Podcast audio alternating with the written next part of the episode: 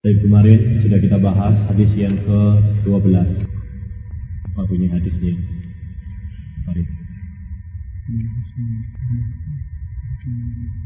Min husni islamil mar'i tarkuhu ma la ya'ni. Apa artinya?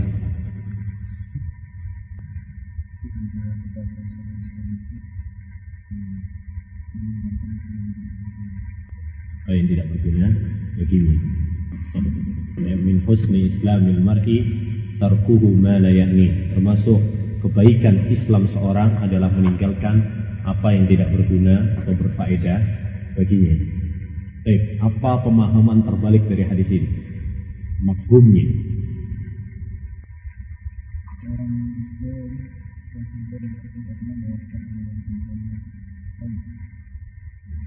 Ya, berfaedah baginya.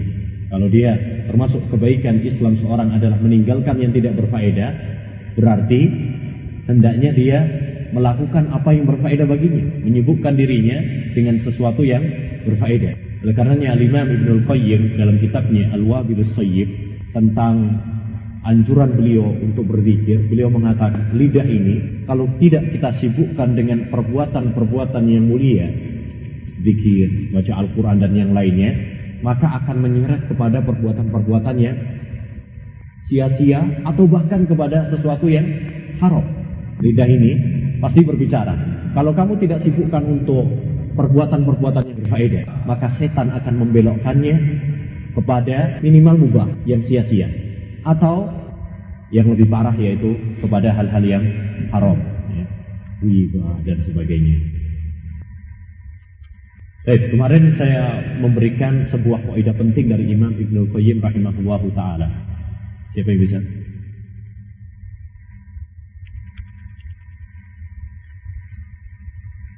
Ingat? Hmm, iya, nggak apa-apa. Bahasa Indonesia. Katakan orang. Hendaknya seseorang itu apabila dia ingin mengerjakan sesuatu, dia terlebih dahulu menimbang-nimbang dulu apakah manfaatnya itu lebih besar atau menurutnya itu lebih sedikit. Hmm. Kalau madorotnya lebih besar, meninggalkan. Tidak mungkin Allah Subhanahu Wa Taala kemudian membolehkannya. Jadi seorang apa ragu kata Imam Ibn Qayyim atau dia tidak mengetahui ini boleh atau tidak, maka hendaknya dia timbang antara manfaat dan madorotnya. Kalau madorotnya lebih besar, maka tidak mungkin kemudian Allah Subhanahu wa taala membolehkannya. Ahsan. Sekarang hadis yang ke-13. Al-hadisu ats-tsalisu asyar. Hadis ke-13. An Abi Hamzah Anas bin Malik radhiyallahu anhu khadim Rasulillah sallallahu alaihi wasallam an Nabi sallallahu alaihi wasallam qala dari Abu Hamzah ini adalah kunyahnya dan ini faedahnya Arba'in Nawawi beliau mengenal kepada kita kunyah seorang sahabat Namanya Anas bin Malik, seorang sahabat yang masyhur, ya, masyhur. Tapi mungkin tidak masyhur kunyahnya. Tapi dengan Arba'in Nawawi ini kita dapat mengenal, oh ternyata kunyahnya Anas bin Malik adalah Abu Hamzah. Radiyallahu anhu. Semoga Allah Subhanahu wa taala meridhoinya sebagaimana sikap kita kepada seluruh para sahabat Nabi Muhammad sallallahu alaihi wasallam khadimi Rasulullah sallallahu alaihi wasallam. Ya, pelayan Rasulullah sallallahu alaihi wasallam. Rasulullah memiliki banyak pelayan. Ya, di antaranya adalah sahabat Anas bin Malik. Ada sahabat-sahabat yang lain seperti Abdul bin Mas'ud yang suka menyiapkan apanya? sandal Nabi Muhammad sallallahu alaihi wasallam. Anas bin Malik biasa menyiapkan wudhu dan sebagainya. Di sana ada safina, ya budak yang dimerdekakan oleh Nabi Muhammad SAW dan banyak sahabat-sahabat yang lainnya seperti disebutkan secara panjang oleh Imam Ibn Qayyim dalam kitabnya Zadul Ma'ad. Tapi ada satu hal yang ingin saya sampaikan bahwasanya para sahabat Nabi Muhammad SAW menjadi pelayan Nabi Muhammad SAW ya, bukan berarti kemudian Nabi SAW sombong ya seperti halnya mungkin orang-orang ya raja atau pemerintah dan sebagainya. Tapi Nabi Muhammad SAW tetap tawaduk dengan mereka. menyingkapi mereka seperti halnya saudara mereka sendiri. Ya. Oleh karena itu Nabi Muhammad SAW dalam banyak hadis melebihkan orang-orang yang mungkin rendahan ya. Bilal, ya, kemudian Zaid bin Harisa, Usama bin Zaid. Bahkan antum tahu ketika Rasulullah Shallallahu Alaihi Wasallam Fathu Makkah, ya, masuk ke Ka'bah, masuk kan? Ya, yang masuk bersama siapa? Bersama Bilal bin Rabah sama Usama bin Zaid. Bukan sama Abu Bakar, bukan sama Umar. Menunjukkan kepada kita bahwasanya Nabi Shallallahu Alaihi Wasallam tidak membeda-bedakan. Semuanya sama bagi beliau. Inna akramakum indawahi atqakum. Sesungguhnya yang paling mulia di sisi Allah Subhanahu wa taala adalah yang paling bertakwa. Ya, beliau tidak membedakan ini yang dari Arab, ini yang tidak Arab, ini yang mantan Buddha, ini tidak, tidak. Nabi tidak membedakan. Ya, karena akhlak Nabi Muhammad SAW begitu indah. Dan para sahabat yang menjadi pelayan Nabi, mereka malah senang. Mereka bangga menjadi pelayan Nabi Muhammad SAW. Bukan merasa terkucilkan atau merasa terhinakan, enggak, malah bangga. Ya. Lihat para sahabat Nabi orang kita saja, kalau menjadi pelayannya orang gede, kan bangga ya. ya. Biar mungkin orang ya biasa saja tapi menjadi pelajarnya orang besar, wow, keren juga ya. Namanya kena. Gini-gini ini sudah pernah apa di kantornya misalkan di kantornya pejabat misalkan dia sebagai pelayannya padahal cuma nyediain teh doang. Tapi paling tidak kehormatan bagi dia pelayan Nabi Muhammad Shallallahu Alaihi Wasallam. Ya. Jadi adanya para sahabat yang menjadi pelayan Nabi bukan berarti itu kesombongan bagi Nabi Muhammad SAW. Ya, karena Nabi sebenarnya tidak menginginkan hal itu, tapi mereka yang malah menawarkan diri mereka. Oleh karena itu seperti Anas bin Malik, ibunya yang datang kepada Nabi Muhammad SAW kalau masih kecil, datang kepada Nabi Muhammad SAW, sering mengatakan, Ya Rasul, ini Anas bin Malik. Ya, jadikanlah dia sebagai pelayannya. Lalu didoakan oleh Nabi Alaihi Wasallam, Allahumma aksir mala wa walada. Dan dalam riwayat yang lain, wa atil umrah. Ya Allah, perbanyaklah hartanya, perbanyaklah anak keturunannya, dan dalam lafaz yang lain panjangkan umurnya. Ah, Nabi SAW terkabulkan. Ke arah Anas bin Malik, ya saya orang yang banyak hartanya. Diceritakan dia memiliki sebuah kebun. Ya. Orang yang lain setahun berapa? Sekali panen. Tapi kalau dia dua kali panen. Ya. Menunjukkan tentang barokahnya doa Nabi Muhammad Sallallahu Alaihi. Siapa dulu yang berdoa ya kan? Nabi Muhammad Sallallahu Alaihi Wasallam. Kemudian tentang anak keturunannya banyak sekali.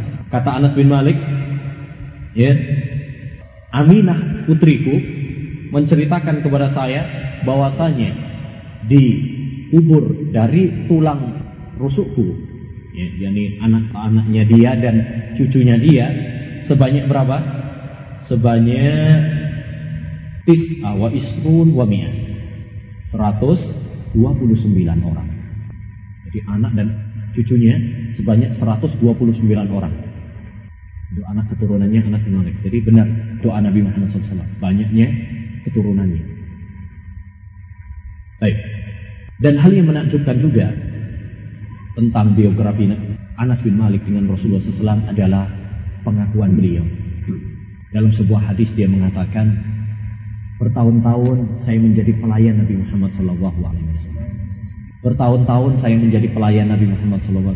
Tidak pernah dia mengatakan kepada saya tentang suatu pekerjaan yang belum saya lakukan, kenapa kamu tidak melakukannya? Dan tentang suatu pekerjaan yang telah saya lakukan, kenapa kamu melakukannya? Gak pernah Nabi Muhammad SAW mengatakan hal itu kepada Nabi. Hal yang menunjukkan kepada kita agungnya akhlak Nabi Muhammad SAW. Bagaimana tidak? Allah Subhanahu Wa Taala telah memujinya dalam Al-Quran.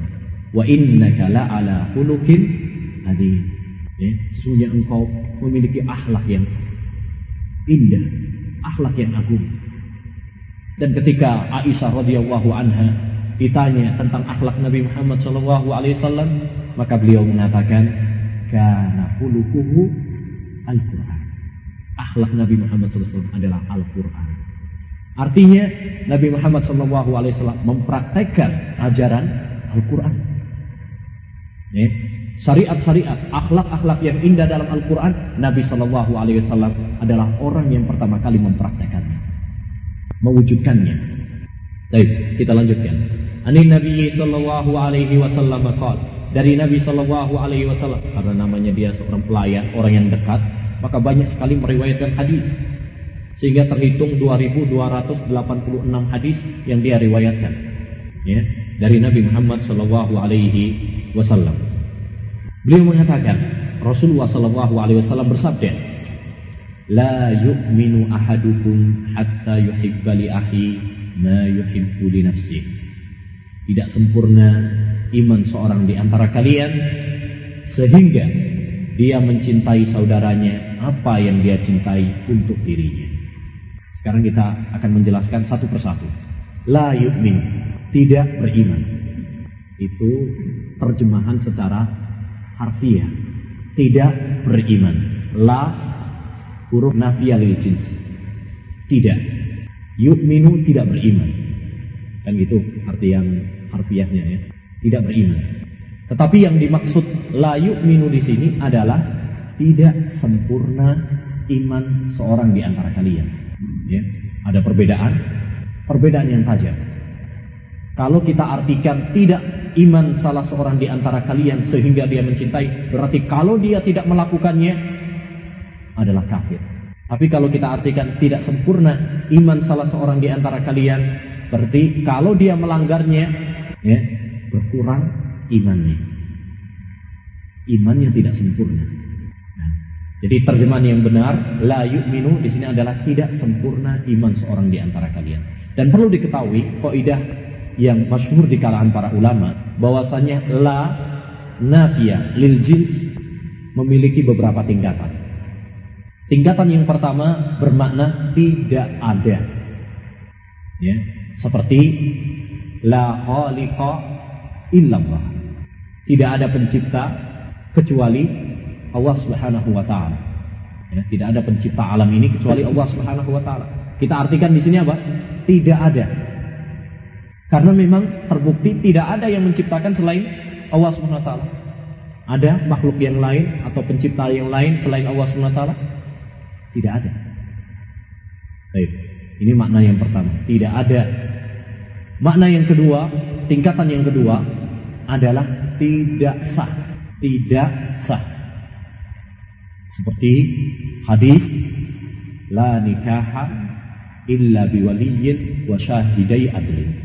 Tidak sah pernikahan seorang kecuali dengan wali dan dua orang yang adil. Di sini kita artikan apa? Tidak sah. Kenapa? Tidak mungkin kita artikan tidak ada. Karena ternyata di sana ada sebagian orang yang nikah tanpa wali. Ada nggak? Oh, ada banyak. Terutama di Saudi ini. ya, jelasin. Oh, kurang tahu. Alhamdulillah. Eh, katanya begitu. Ada beberapa, pokoknya entahlah di mana saja. Tapi yang jelas ada beberapa orang nikah tanpa wali dan saksi. Berarti tidak mungkin kita artikan tidak ada. Karena apa kalau kita artikan tidak ada? Oh, ternyata ada kok. Kan itu. Atau seperti hadis, ya, la solata illa bi fatihatil kitab. Ya. Tidak sah solat kecuali dengan al-fatihah. Tidak mungkin kita artikan di sini tidak ada. Karena kenyataannya ada orang yang sholat tapi nggak baca al-fatihah. Ada nggak? Ya ada. Ya, sholat tapi ngelamun sana sini, oh lupa al-fatihahnya, ya kan?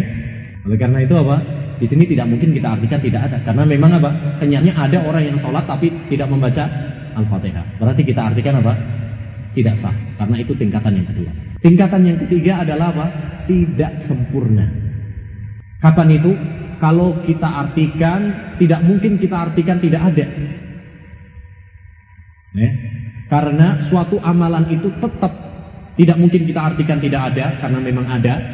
Tidak mungkin kita artikan tidak sah karena memang ternyata tetap sah.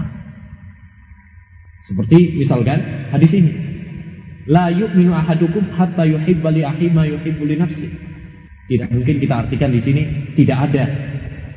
Karena ternyata memang di sana ada orang yang tidak mencintai saudaranya apa yang dia cintai untuk dirinya. Ada kan? Banyak. Dan tidak mungkin kita artikan tidak sah iman salah seorang di antara kalian.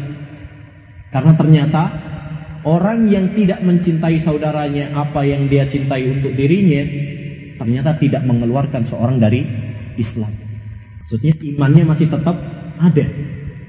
Berarti kita artikan apa? Tidak sempurna.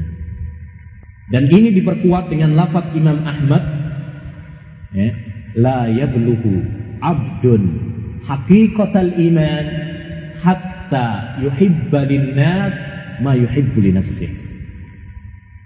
Ya. Seorang hamba tidak mencapai hakikat iman, jadi kesempurnaan iman sehingga dia mencintai manusia apa yang dia cintai untuk dirinya.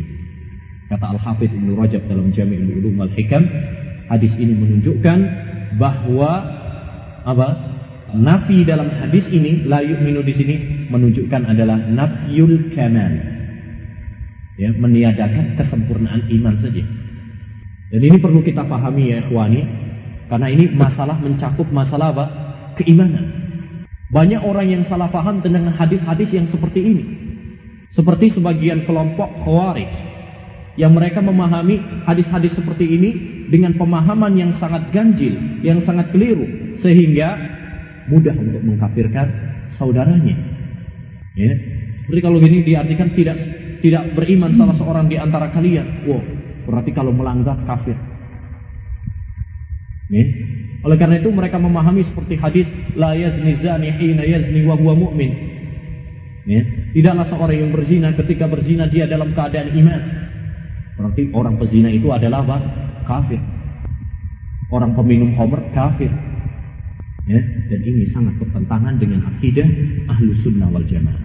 Tidak ahlu sunnah wal jamaah, seorang yang melakukan dosa besar, ya, dia tetap memiliki keimanan, tetapi berkurang imannya, tidak sempurna keimanannya. Tapi asal keimanannya masih tetap ada. Oleh karena itu Allah Subhanahu wa taala dalam ayat tentang dalam surat Al-Hujurat mengatakan apa? Wa in ta'ifatani minal mu'minina tatalu fa aslihu bainahuma. Wa in ta'ifatani minal mu'minin iktatalu. Kalau ada dua kelompok dari orang-orang yang beriman saling perang. Perang dosa besar atau tidak? Dosa besar. Gak boleh seorang mukmin memerangi saudara yang lain. Ya kan? Tapi sekalipun demikian, Allah Subhanahu wa taala tetap menegaskan menyebut mereka dengan keimanan.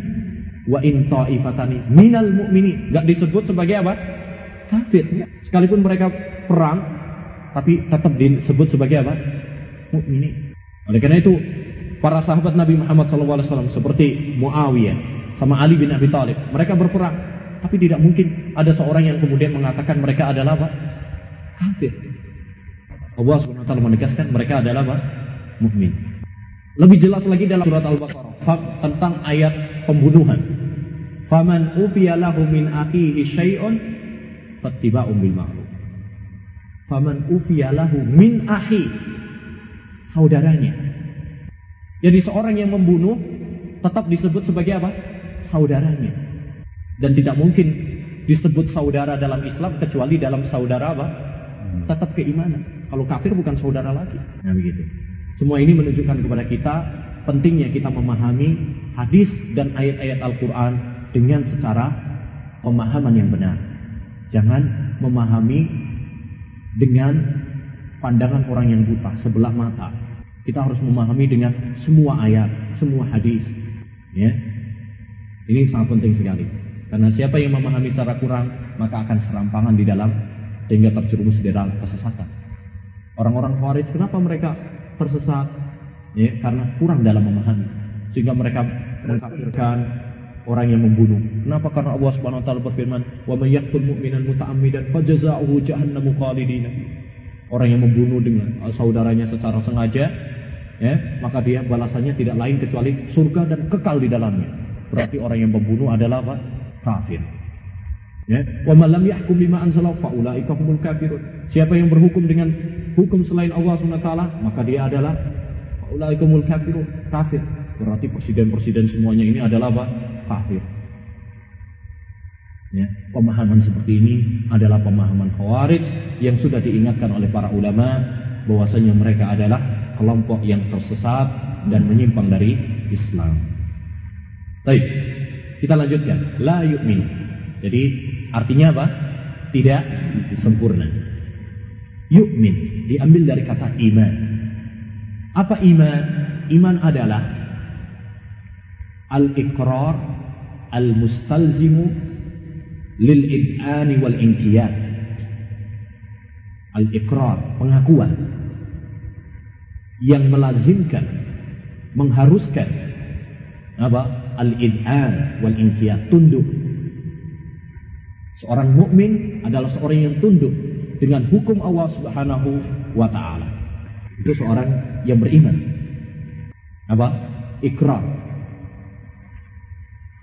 mengakui Kemudian tunduk dan patuh terhadap hukum Allah Subhanahu wa taala. Oleh karenanya, seorang yang mengakui tetapi tidak mau tunduk terhadap hukum Allah Subhanahu wa taala, dia bukan orang yang beriman. Orang yang mengaku misalkan Islam itu benar. Memang agama Islam itu apa? Oke, jempol. Ya.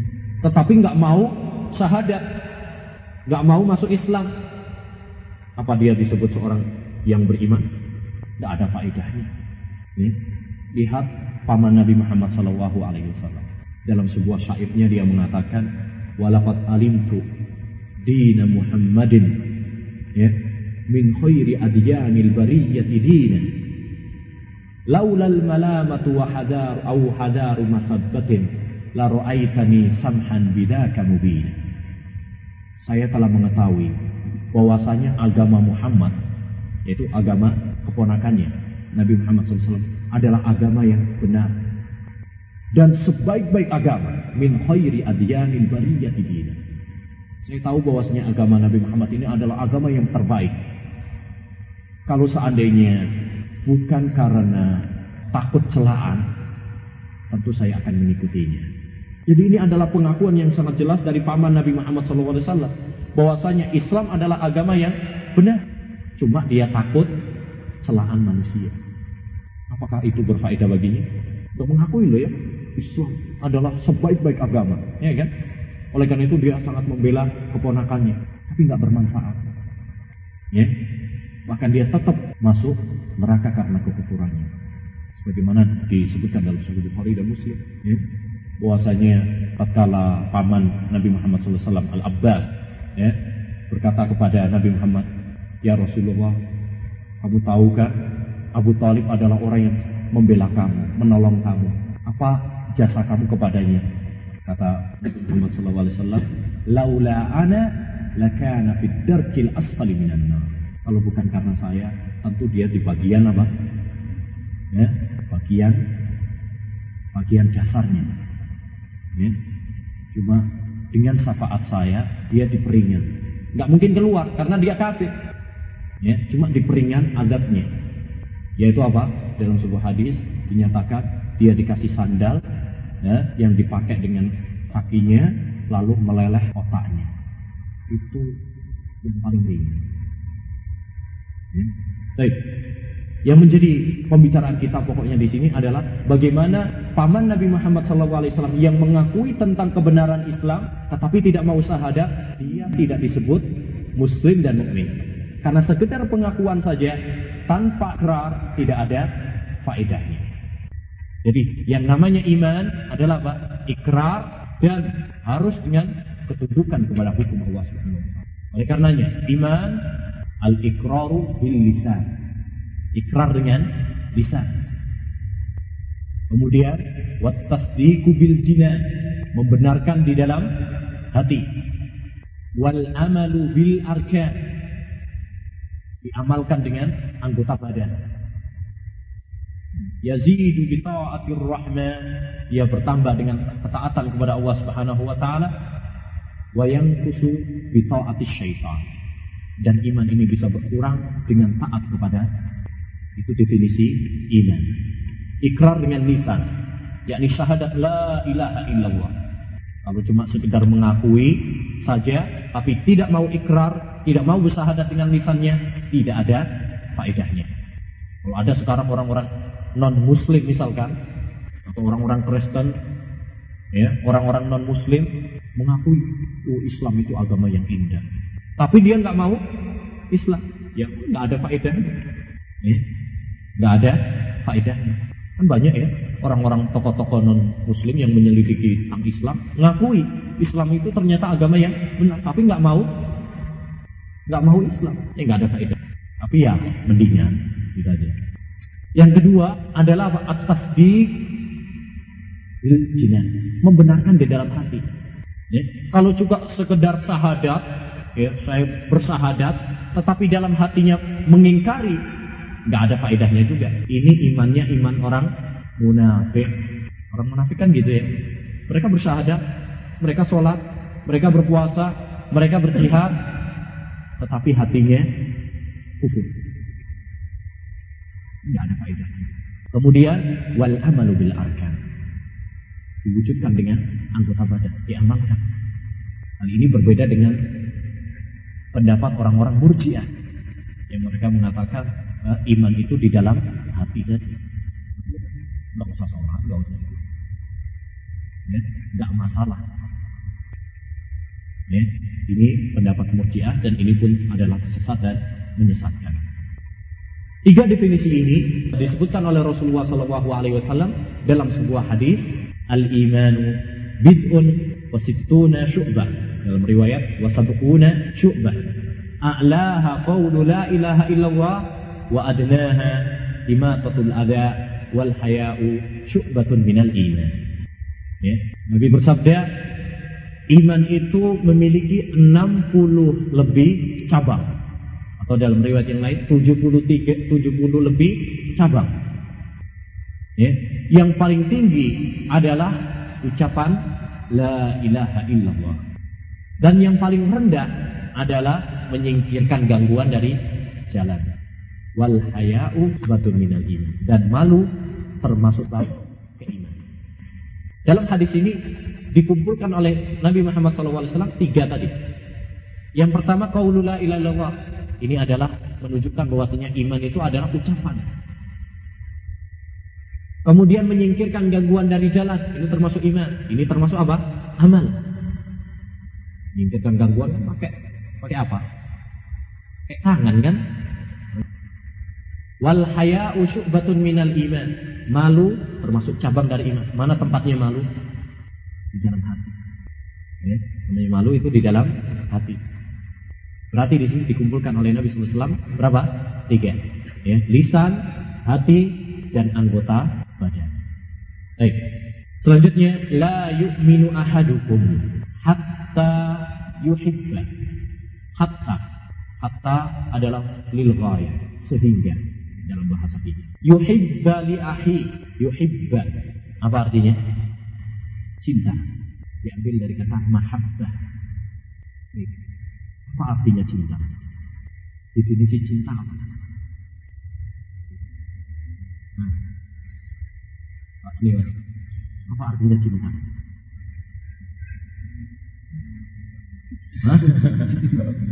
Mengorbankan gitu ya, mengorbankan semuanya untuk yang dia cintai.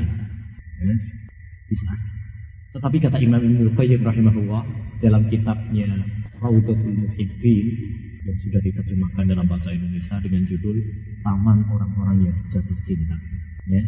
Dia mengatakan cinta tidak perlu didefinisikan. Ya. Karena cinta itu sudah jelas. Dikasih definisi tambah ruwet katanya. Ya. Adapun tentang seperti tadi itu hanyalah salah satu pengaruh dari cinta atau bukti kecintaan. Adapun cinta itu sendiri tidak perlu didefinisikan, sudah jelas katanya. Ya, dan sesuatu yang jelas nggak perlu dijelasin. Ya. Dalam sebuah syair, walai saya sihtu fil adhani syai'un tidak tajan nahar ila jadi. Tidak masuk akal sedikit pun kalau ya sudah ada matahari tapi masih pakai apa? Pakai lampu. Tingkatan paling tinggi adalah al-kullah ya. Tingkatan yang paling tinggi adalah al-kullah. Sangat mencintai sekali. Sehingga seakan-akan dia tidak bisa hidup tanpanya.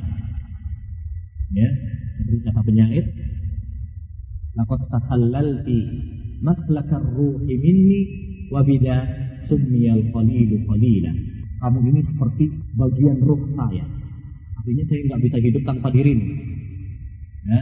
Wa bida summiyal qalilu qalila. Oleh karenanya Khalil yaitu siapa? Ibrahim alaihissalam disebut Khalilullah. Ya, Khalilullah kekasih. Yang sangat mencintai. Oleh karenanya Allah Subhanahu wa taala tidak mengangkat seorang hambanya sebagai khalil kecuali dua orang saja. Yang pertama Ibrahim, yang kedua Rasulullah wasallam. Inna Allah kata Nabi sallallahu alaihi wasallam, ittakhadani khalila kama ittakhadha Ibrahim khalila.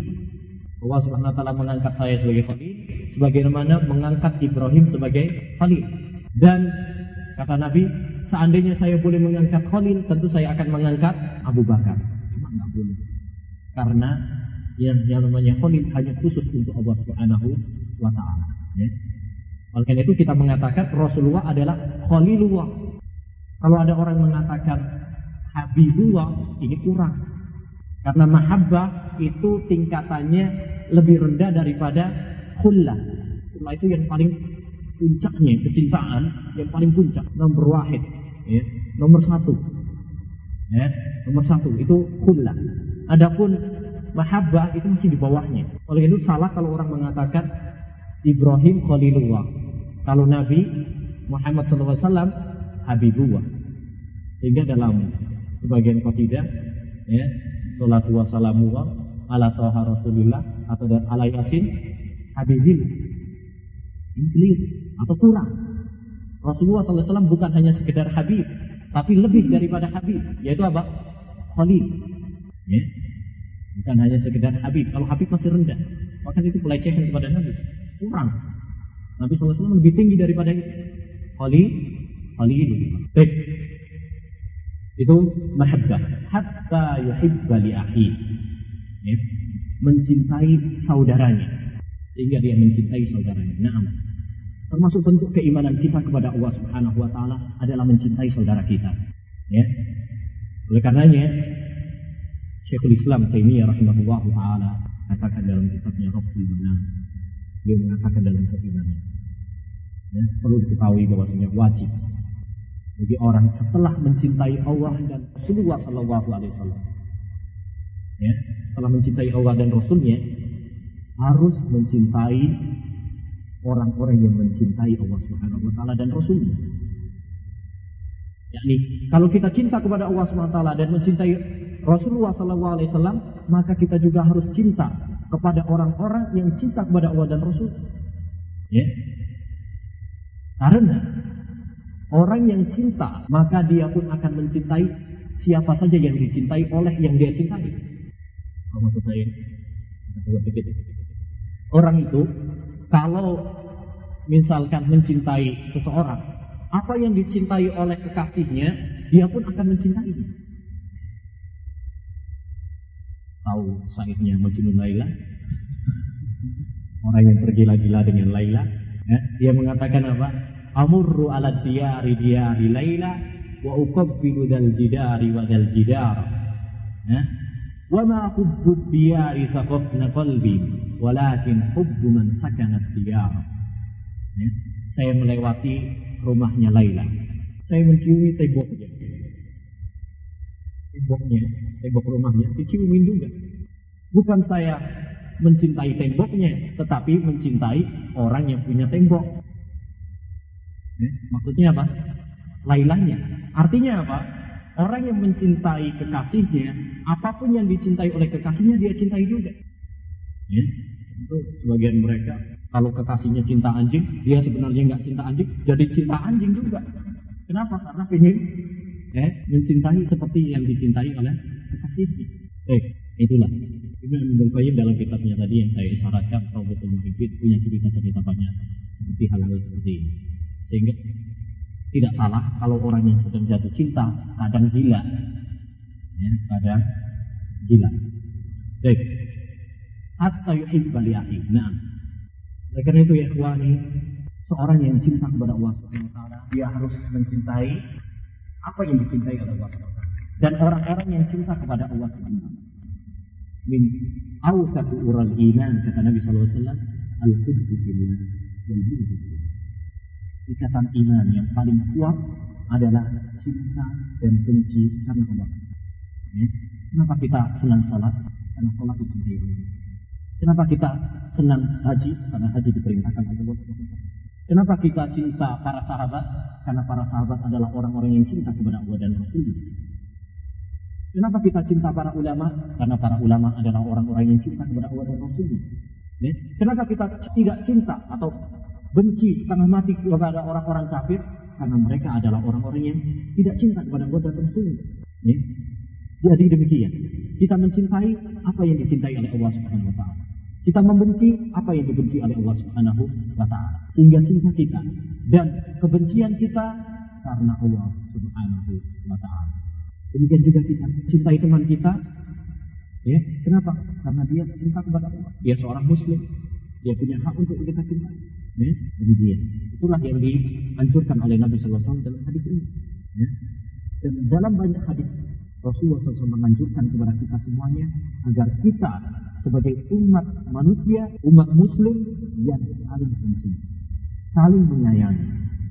Allah Subhanahu wa taala berfirman, Muhammadur Rasulullah walladzina amanu asyidda'u 'alal kuffar ruhama'u bainahum. Muhammad adalah Rasulullah dan orang-orang yang bersamanya yaitu para sahabat Ya.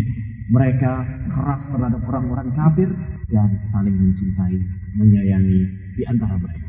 Dan Nabi Shallallahu Alaihi Wasallam dalam hadisnya tentang tujuh golongan yang nanti akan mendapatkan naungan satu hari yang tidak ada naungan kecuali naungan Allah Subhanahu Wa Taala.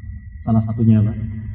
Warajulani ahadahullah. Ya.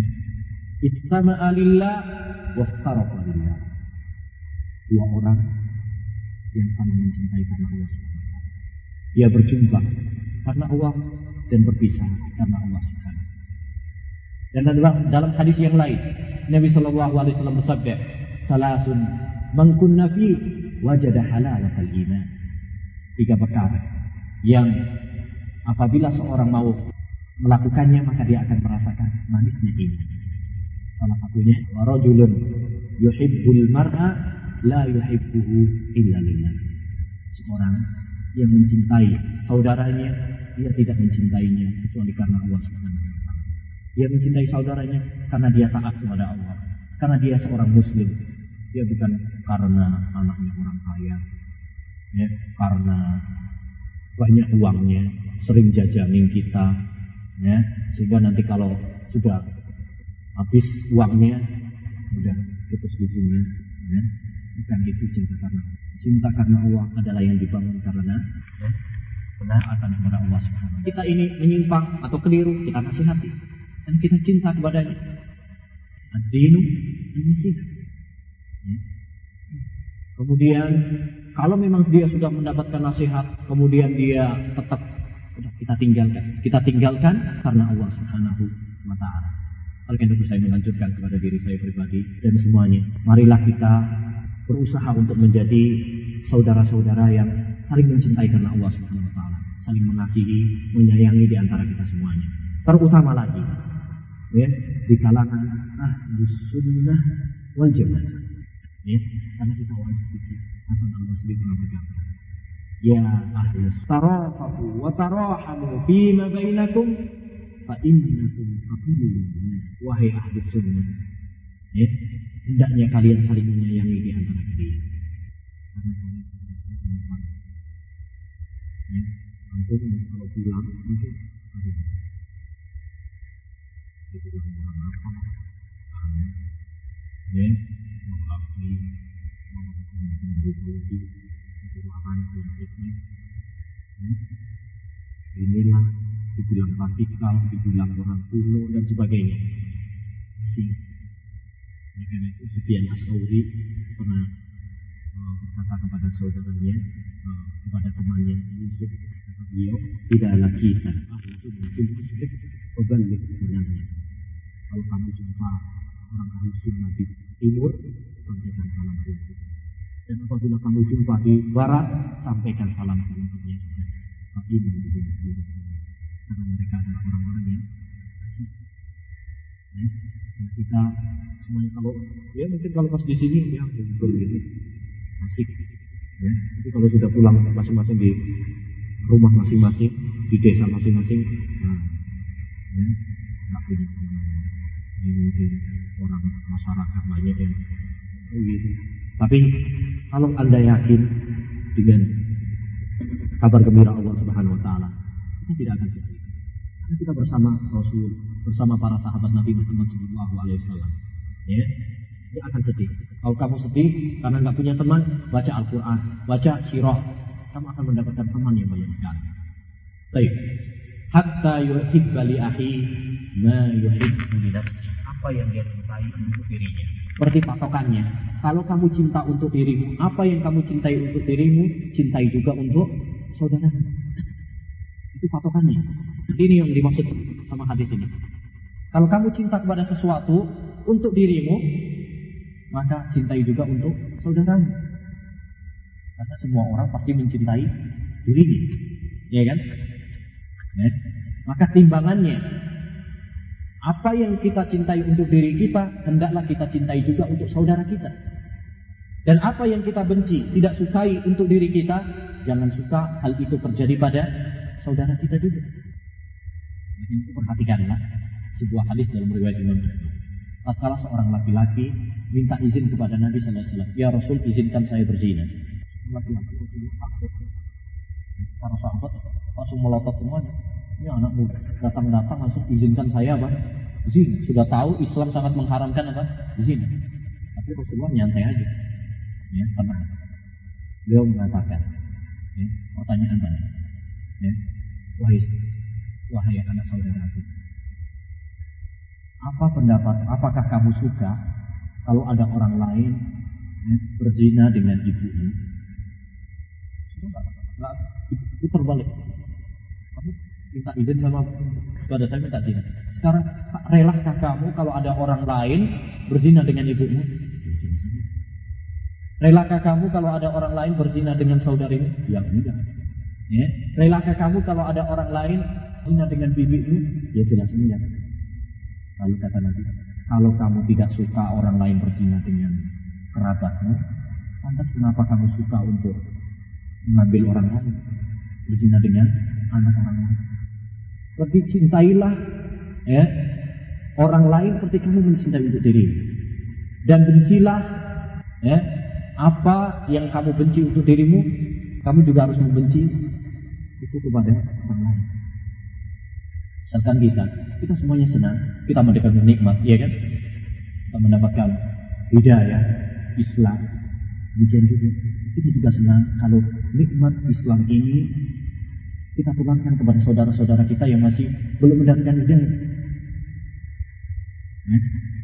Kita bersyukur kepada Allah Subhanahu wa taala mendapatkan hidayah, dapat ngaji, dapat dar Al-Qur'an, hadis. Ya, juga senang apabila saudara-saudara kita juga mendapatkan apa yang kita dapatkan. Kita tidak suka apabila kita mendapatkan kerugian. Ya. Kalau kita ditipu oleh orang, kita nggak suka, maka jangan menipu orang. Itu timbangannya. Apa yang tidak kamu suka untuk dirimu, jangan kamu suka untuk orang lain. Apa yang kamu cintai untuk dirimu, cintailah hal itu untuk orang lain juga. Jadi timbangannya adalah apa? Diri. Karena semua kita pasti mencintai diri kita. Sehingga Umar bin Khattab sendiri, tatkala dia mengatakan, Ya Rasul, ya saya sangat mencintai engkau, ya dari semuanya kecuali diriku. Kecuali diriku. Karena semua orang fitrahnya adalah sangat mencintai apa? Dirimu. Tapi kata Nabi SAW, tidak wahai Sampai kamu mencintai apa? Saya lebih dari dirimu juga. Baik, hadis ini ada beberapa faedah yang dapat kita ambil. dari hadis ini. Yang pertama, termasuk kesempurnaan iman adalah mencintai saudara kita yang beriman apa yang kita cintai untuk diri kita sendiri baik dalam urusan dunia maupun urusan apa sebaliknya kita membenci ya apa yang dibenci oleh diri kita apabila hal itu terkena kepada saudara kita ya. yang kedua Barang siapa yang mencintai saudaranya seperti dia apa yang dia cintai untuk dirinya, berarti dia selamat dari hasad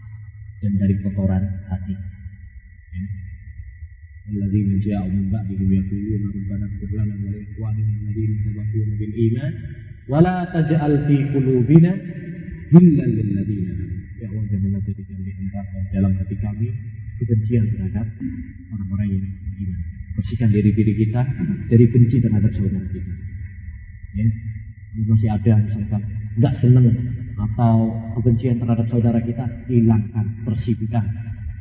Ya. Baik. Selanjutnya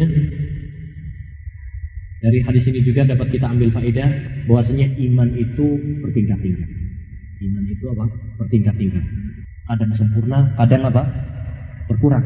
Diambil dari kata apa? La yu'minu. Karena kita artikan tadi apa? Tidak sempurna. Seperti iman itu kadang bertambah, kadang berkurang. Dan ini akidah alusunnah wal jamaah. Akidah alusunnah wal jamaah mereka mengatakan bahwasanya iman itu bisa bertambah, bisa berkurang. Bertambah dengan ketaatan dan berkurang dengan kemaksiatan. Dan itu dapat kita rasakan kalau kita sering ngaji, ya, sering apa namanya sholat, ibadahnya, kita akan merasakan iman kita, masya memiliki kekuatan.